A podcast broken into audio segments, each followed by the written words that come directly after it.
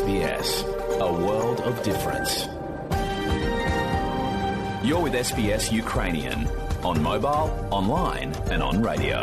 Ви з СБС українською на мобільних, в інтернеті та на радіо.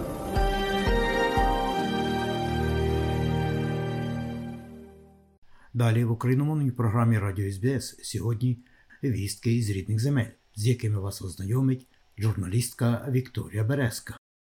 Слава Україні! Розпочалася 299-та доба героїчного спротиву українського народу загарбницькій війні з боку Російської Федерації. Днями світові ЗМІ облетіло сенсаційне повідомлення газети Нью-Йорк Таймс про те, що Сполучені Штати Америки намагалися перешкодити Україні вбити начальника генштабу Російської Федерації Валерія Герасимова. Це мало статися наприкінці квітня 2022 року під час його візиту в зону бойових дій в районі тоді окупованого міста Ізюм. У своїй заяві Нью-Йорк Таймс посилається на інсайдерську інформацію неназваного високопоставленого чиновника з Вашингтону, який нібито повідомив: ми сказали їм не робити цього. Ми сказали, гей, це занадто. Втім, на момент сигналу від США українські військові вже розпочали атаку на позиції генерала, а саме по польовому штабу командування військ Російської Федерації під Ізюмом. Десятки росіян загинули під час удару. Тоді ж повідомлялося про поранення Герасимова, яке Москва офіційно не підтверджувала, але й не спростовувала. Що ж до начальника генштабу російської армії, 1 травня він прибув з Ізюма в сусідній російський Білгород і вилетів звідти літаком з реєстрацією Міноборони Російської Федерації. Ситуацію коментує політолог, військовий експерт Дмитро Снігірьов. Сполучені Штати не зацікавлені в ескалації напруженості, бо вони намагалися уникнути звинувачень з боку Російської Федерації щодо передачі розвідінформації про місце знаходження Герасимова. Цими пов'язані подібні заяви, але ж це стала тактика і практика західних країн і їхніх спецслужб. Причини такої позиції Сполучених Штатів Америки на початку російсько-української війни говорить український дипломат, колишній міністр закордонних справ України, керівник центру дослідження Росії Володимир Огриско. Захід все ще боїться одного, що лишилося у росіян. Це ядерний шантаж. Вони справді на заході, оцінюючи можливо навіть і психологічний стан фюрера, не виключають можливості, що він зможе прийняти неадекватне рішення. Оскільки Путіна рішення вважається сакральним, то гарантії того, що на якомусь етапі передачі цього рішення до виконавця його буде зупинено, так само немає. Тому вони просто побоюються, що от коли Путін застосує ядерну зброю, то тоді НАТО змушене буде реагувати вже не постачанням зброї, а вже прямою участю. А оце те, що поки що в натовських головах не вкладається. Попри заяви західних політиків, що Україна має право вважати військові об'єкти на території Російської Федерації своїми законними цілями, вище керівництво України не прагне ескалації конфлікту та не збирається завойовувати чужі території. Про це в інтерв'ю французьким телеканалам ТФ1 та LCE заявив президент Володимир Зеленський. Нас не цікавить Москва, нас не цікавить Санкт-Петербург. Нас не цікавить чужі землі. Нас цікавить тільки наша земля, і ми хочемо її деокупувати. Ось і все. Розмовляти з Росією треба з тією Росією, яка готова поважати вас, яка готова говорити не зброєю, а словами, яка готова вам тим чи іншим шляхом віддати ваші законні території згідно міжнародного права. От з цією Росією можна буде говорити, але не з цією, не з нацистською Росією, з людиною, який вас окуповує, домовлятися про якесь майбутнє дуже складно. Я б в це на сьогодні не вірю. Я не бачу кроків. Домовленості з Адольфом Гітлером до чогось призвели? Ні до чого, окрім втрат людей, цілих націй, територій, архітектур, всього живого ні до чого не призвели. Але з Німеччиною іншою, не фашистською, демократичною, з іншим поглядом світ має справи, і це прекрасно. Тому будемо говорити з Росією, яка готова до демократії поважати свободу. Вечірнє звернення Володимира Зеленського до народу України за 18 грудня прозвучить, як завжди, наприкінці випуску новин у повному викладі. Папа Римський Франциск в інтерв'ю для іспанського часопису ABC вказав, що в Україні відбувається жахіття. З огляду на жорстокість це дуже серйозна справа. На думку Франциска, не слід забувати, що йдеться про світову війну. Зокрема, цитую: вже багато рук втягнено у війну. Вона є глобальною. Я думаю, що війна розпочинається тоді, коли імперія починає слабнути, і тоді, коли є зброя для використання, для продажу чи випробування. Мені здається, що тут є багато інтересів. Заяву папи римського коментує політолог Ігор Рейтерович. Дійсно видно, що йому були те, що відбувається в Україні. З іншого боку, його ця спроба грати роль такого загального миротворця, вона звичайно не призводить до доброго, тому що займаючи таку позицію, він та за великим рахунком з одного боку втрачає свій моральний авторитет і опосередковано, мабуть, авторитет церкви, яку він очолює. Він таким чином несвідомо підіграє російській пропаганді. Цим треба боротися в інформаційному плані в першу чергу. Мені здається, ті ініціативи, які були з боку української, наприклад, греко-католицької церкви, вони були правильні, тому що вони намагалися пояснити папі і його найближчому оточенню, що те, що відбувається в Україні, це якраз історія про біле і чорне. Це якраз історія про добро і зло. Все насправді однозначно. Одна велика країна напала на іншу країну, яка є набагато меншою. Напала просто тому, що вона так захотіла. Вона хоче захопити територію, нав'язати своє там бачення світу і так далі. Тому треба пояснювати, аргументувати, говорити, закликати змінити свою позицію і сподіватися, що рано чи пізно до папи і Ватикана, в принципі, ця позиція України дійде, і вони займуть ту позицію, яку вони в принципі повинні були б зайняти від самого початку цієї війни, однозначно на боці України, і постійно закликати ту ж Російську Федерацію припинити цю війну, вивести свої війська і припинити вбивати мирних людей. Генеральний штаб Збройних сил України на своїй сторінці в мережі Facebook подякував Австралії за підтримку та допомогу і опублікував заяву Високої комісії Австралії в Лондоні, дипломатичного представництва у Сполученому Королівстві Великої Британії та Ірландії. Цитую. Австралія непохитно підтримує суверенітет і територіальну цілісність України. Незаконної та аморальної агресії Росії Австралія підтримала Україну військовою та гуманітарною допомогою, 79 тисячами тонн енергетичного вугілля, фінансовими санкціями та багатьма іншими речами.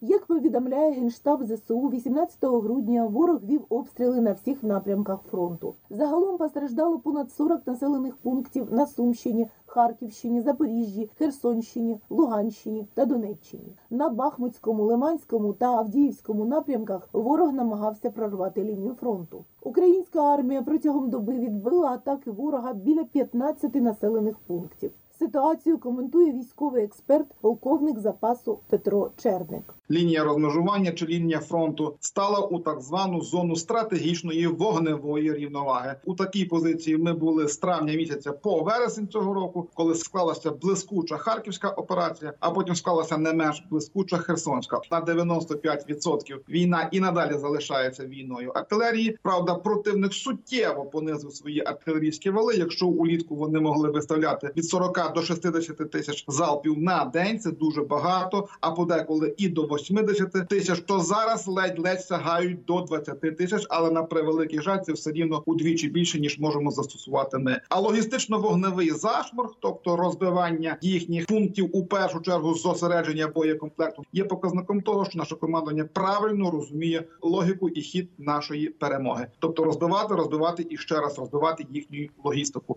Один з найбільш складних напрямків фронту Бахмутський. Про обстановку просто з окопу розповідає молодший лейтенант батальйону Свобода Національної гвардії України Євген Оропай. Ворог постійно використовує артилерію, міномети, працює авіація ворожа, виїжджають танки. Ну тобто напрямок дійсно складний для тих хлопців, які зараз тут стоять. Це дійсно складно. Без ротацій, е, холодно. Погода то розтає, постійно якась багнюка, грязь, то воно замерзає, і ці перепади температур від плюсової до мінусової вони також сказуються на здоров'ї наших бійців. Дуже багато хлопців, які хворіють легенями з бронхами, висока температура у деяких, але все таки більшості багато батальйонів, включаючи наш, все таки стоїмо на цьому напрямку, тримаємося, нікуди не відступаємо. Ми розуміємо, що зараз немає людей, які зможуть нас проратувати, тому будемо стояти і тримати цей напрямок. Ну я знаю, що багато збройних сил України, багато бригад сюди приїхало, але також вони доповнюють, тому що багато трьохсотих, багато двохсотих із нашої сторони. Зі сторони у Аркастану там їх багато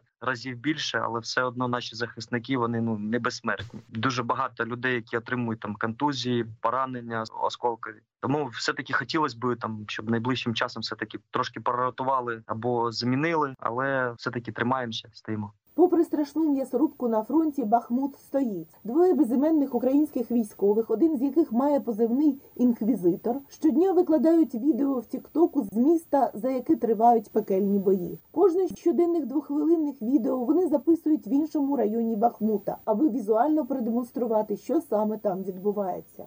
На відео в будинках затулено фанерою вікна, гучні звуки вибухів, пусті вулиці. До вашої уваги аудіофрагмент ролика, опублікованого телеканалом 1 плюс 1 в Ютубі. Вітання Україна. Друзі, оперативна обстановка в місті Бахмут станом на 18 грудня практично без змін, так як було вчора, так як було позавчора, так як і сьогодні. Я про це вчора говорив сьогодні говорю. Ворог за минулу добу не зміг продвинутися, хоча атак було дуже багато. Вони всі були відбиті з великими втратами, але ворог намагається вперто живою силою і артилерією продавити наші позиції. Наче у них якась чергова суїцидальна там дата визначена, що їм потрібно конче залізти в Бахмут. Але наразі це їм не вдається. Станом на 10 годину, 18 грудня, з Бахмутчани, я думаю, визначить, що це за район. Ми кожен день робимо нову локацію. Щоб орки не говорили, що ви там стоїте там, стоїте там.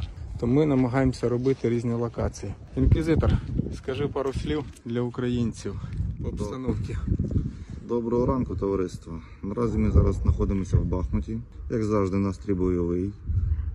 Так, дійсно, останнім часом точаться дуже такі напружені бої. Але разом з тим, у нас всіх настрій бойовий, мотивація висока. Ми знаємо, заради чого ми стоїмо тут. Тому Бахмут ми не здамо. Слава Україні! Героям слава, дякую.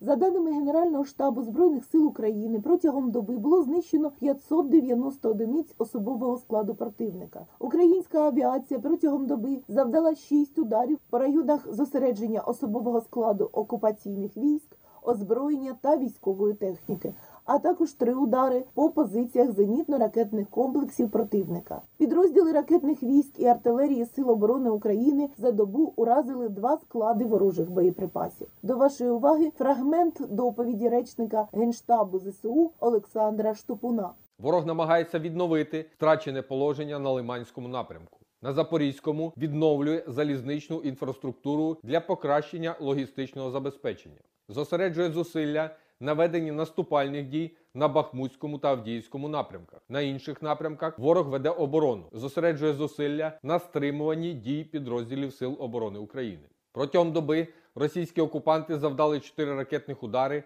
а також здійснили близько 20 обстрілів з РСЗВ. Постраждала цивільна інфраструктура та мирне населення. Загроза ворожих авіаційних та ракетних ударів залишається на всій території України. На Волинському та Поліському напрямках обстановка без суттєвих змін. Ознак формування наступальних угруповань противника не виявлено. Противник продовжує використовувати заклади освіти на тимчасово захопленій території для прикриття своїх підрозділів.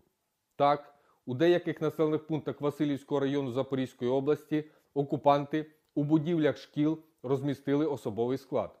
При цьому навчальний процес триває. Діти відвідують навчальні заклади. На тимчасово окупованій території Луганської області тривають мобілізаційні заходи. Військові комісаріати розіслали усім підприємствам регіону картки обліку. Подібна ситуація відзначається і на тимчасово окупованій території Донецької області. В місті Горлівка мобілізації підлягають працівники комунальних підприємств. Росіяни справді намагаються поповнити запаси гарматного м'яса не лише у в'язницях Російської Федерації, а й на окупованих територіях України. Зокрема, йдеться про формування батальйонів під назвами Ковпак та Тарас Бульба. Повідомляє колишній голова Луганської обласної військово-цивільної адміністрації, а нині засновник та керівник волонтерської групи Народний тил Георгій Тука. Зараз розпочалась доволі масова кампанія примусової мобілізації тих українців, які переживають зараз на окупованих територіях, і серед тих українців, які знаходились в місцях позбавлення волі і які опинились в окупації примусово. Навіть з Херсону свого часу евакуювали колонії росіяни, і от зараз в цьому середовищі вербують найманців. При підрозділі пропонується ЧВК Вагнер,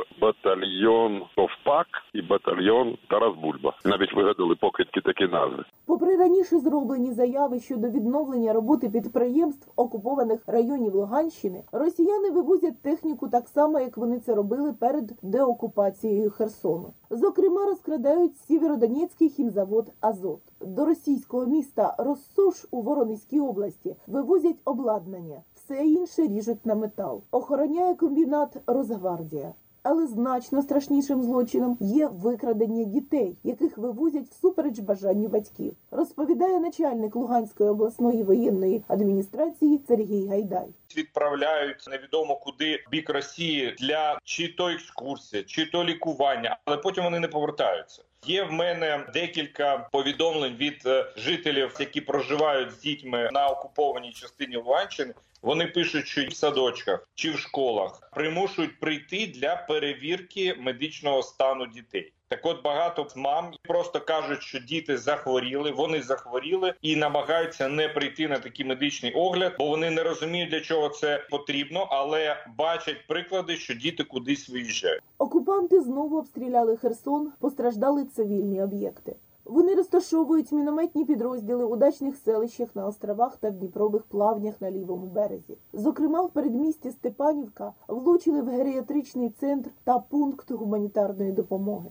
Безпечних місць у місті немає. Продовжується евакуація, зокрема до Миколаєва, Хмельницького та Кривого Рогу. Кількість охочих евакуюватися з моменту деокупації зросла вдвічі. Тим не менше, є інформація генштабу ЗСУ, що частина окупаційних військ виходять з нової каховки. Причину пояснює депутат Херсонської облради Сергій Хлань. Велика кількість расистів з нової каховки перемістилася до нижніх сирогіз. Вони розташовані біля траси Херсон-Мілітополь. Це якраз на кордоні Запорізькою областю, і там окупанти побудували фортифікаційні споруди саме по ось цим основним трасам. І на зараз окупанти розглядають можливий наступ наших збройних сил саме з Запоріжжя, тому перекидають свої основні сили, підкріплюючи свої блокпости, які знаходяться по трасам від Мелітополя і від Запоріжжя. Відповідно, в місті Каховка і Нові Каховка місцеві спостерігають, що все ж таки здебільшого окупанти розсілилися по приватному сектору, по домівкам людей, які змушені були виїхати. Штаби вони облаштували в бомбосховищах, приходять виключно отримувати свої завдання.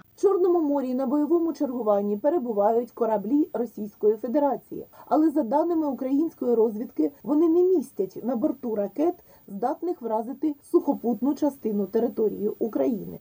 Ситуацію пояснює начальник об'єднаного координаційного прес-центру Сил оборони України, капітан першого рангу Наталя Гуменюк. Чорне море штормить, і це його нормальний стан в цій порі року, і не завжди навіть укриватися в пунктах базування для кораблів безпечно. Тому вони намагаються виганяти свої кораблі е, і розсереджувати їх в ракетобезпековому, поки що для них районі, вздовж узбережжя Криму, укриваючись за мисом Тарханкут в напрямок Новоросійську. Але ракетоносії поки що тримають в пунктах базування для того, щоб раптово вивести їх на чергування, використати ракети і тільки після того знов укрити в пункти базування. Вони не мають забезпечення протиповітряної оборони для таких кораблів, тому що вже немає крейсера, який був носієм таких захисних систем. Немає бази на зміїному, яку вони намагалися розвернути, і тому вони можуть укриватися тільки за тими системами про ППО, які розгорнуті на е, Кримському півострові.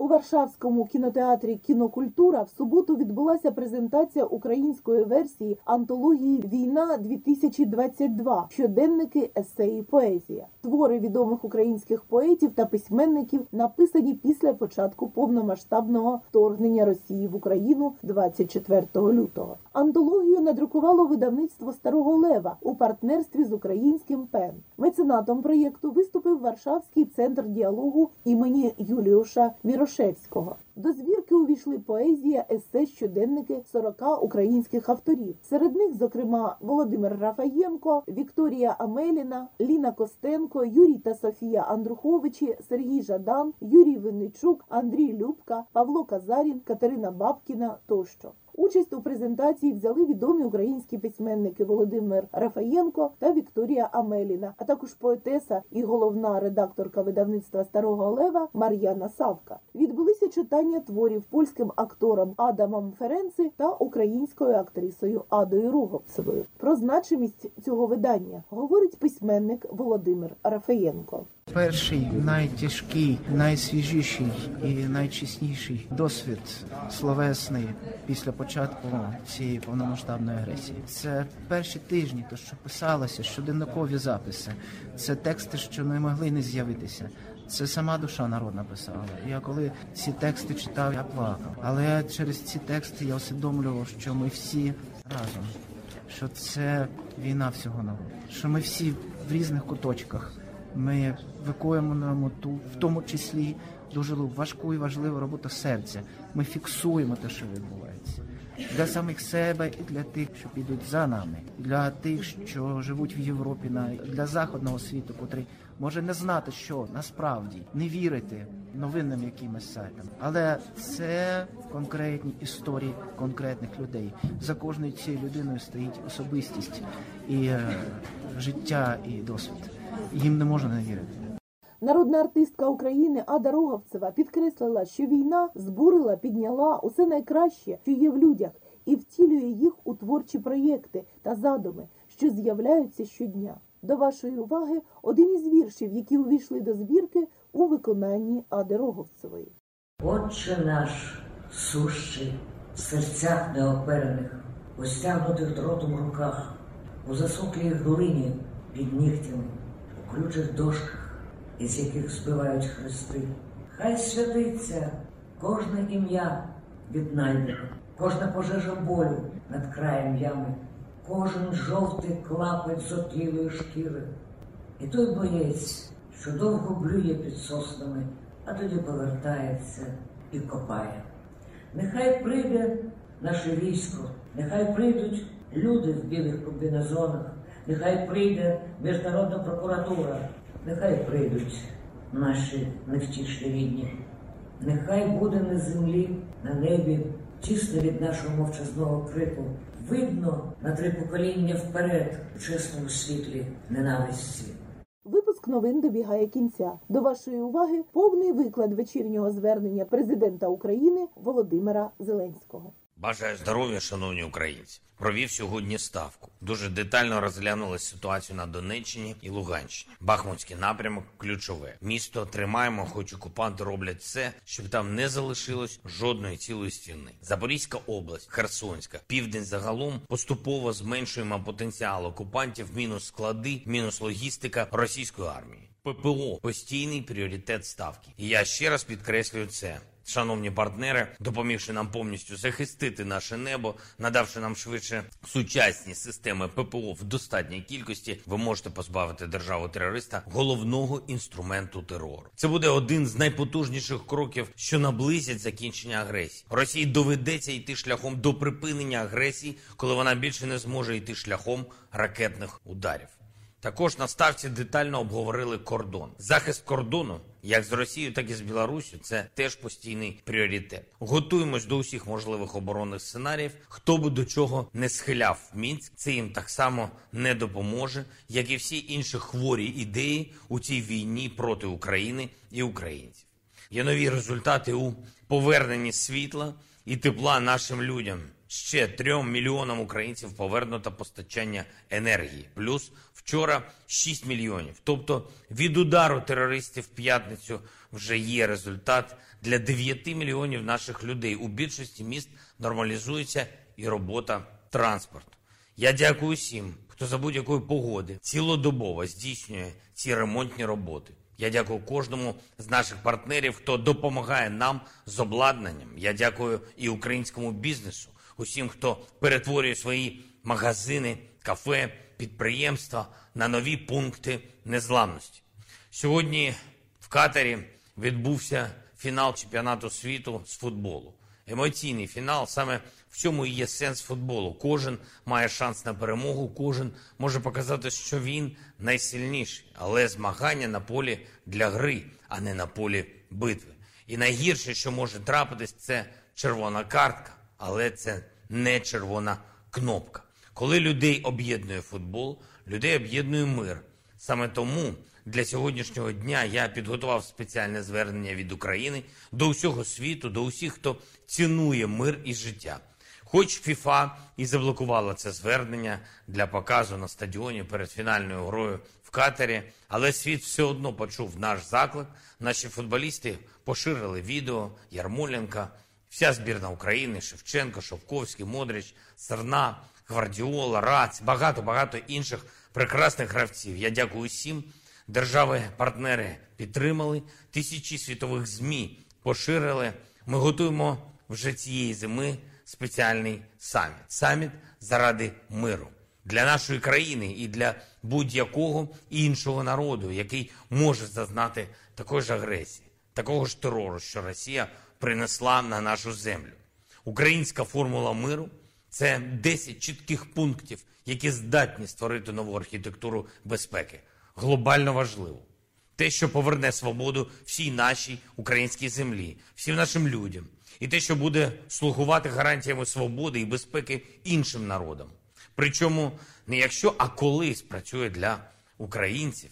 І тому ми запрошуємо партнерів проявляти своє лідерство у гарантуванні миру так само, як зараз проявляється лідерство різних країн, різних державних діячів у захисті свободи. Ми боремось разом за Україну, за цінності, що об'єднують Європу і демократичний світ, за глобальну цінність життя, за все те, що Росія намагається зруйнувати.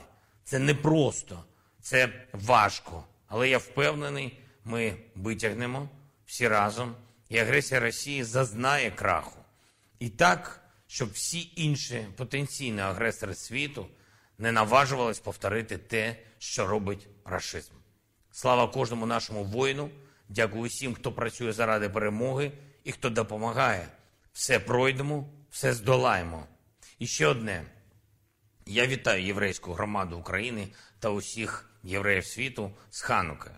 Ті, кого було менше, перемогли тих, кого було більше. Світло перемогло темряву. Так буде і цього разу. Хак, Ханука, Самех. Слава Україні! На цьому випуск новин закінчено. Вікторія Березка для СБС Радіо. І далі нагадуємо, що україномовна програма Радіо СБС щодня подає вістки з рідних земель та огляд новин бюлетеня СБС Радіо. Заходьте на нашу веб-сторінку www.sbs.com.au і також на нашу сторінку у Фейсбуці. Ви можете слухати наші радіопрограми також і через мобільні додатки App і Google Play. Слухайте Радіо СБС сьогодні і завжди.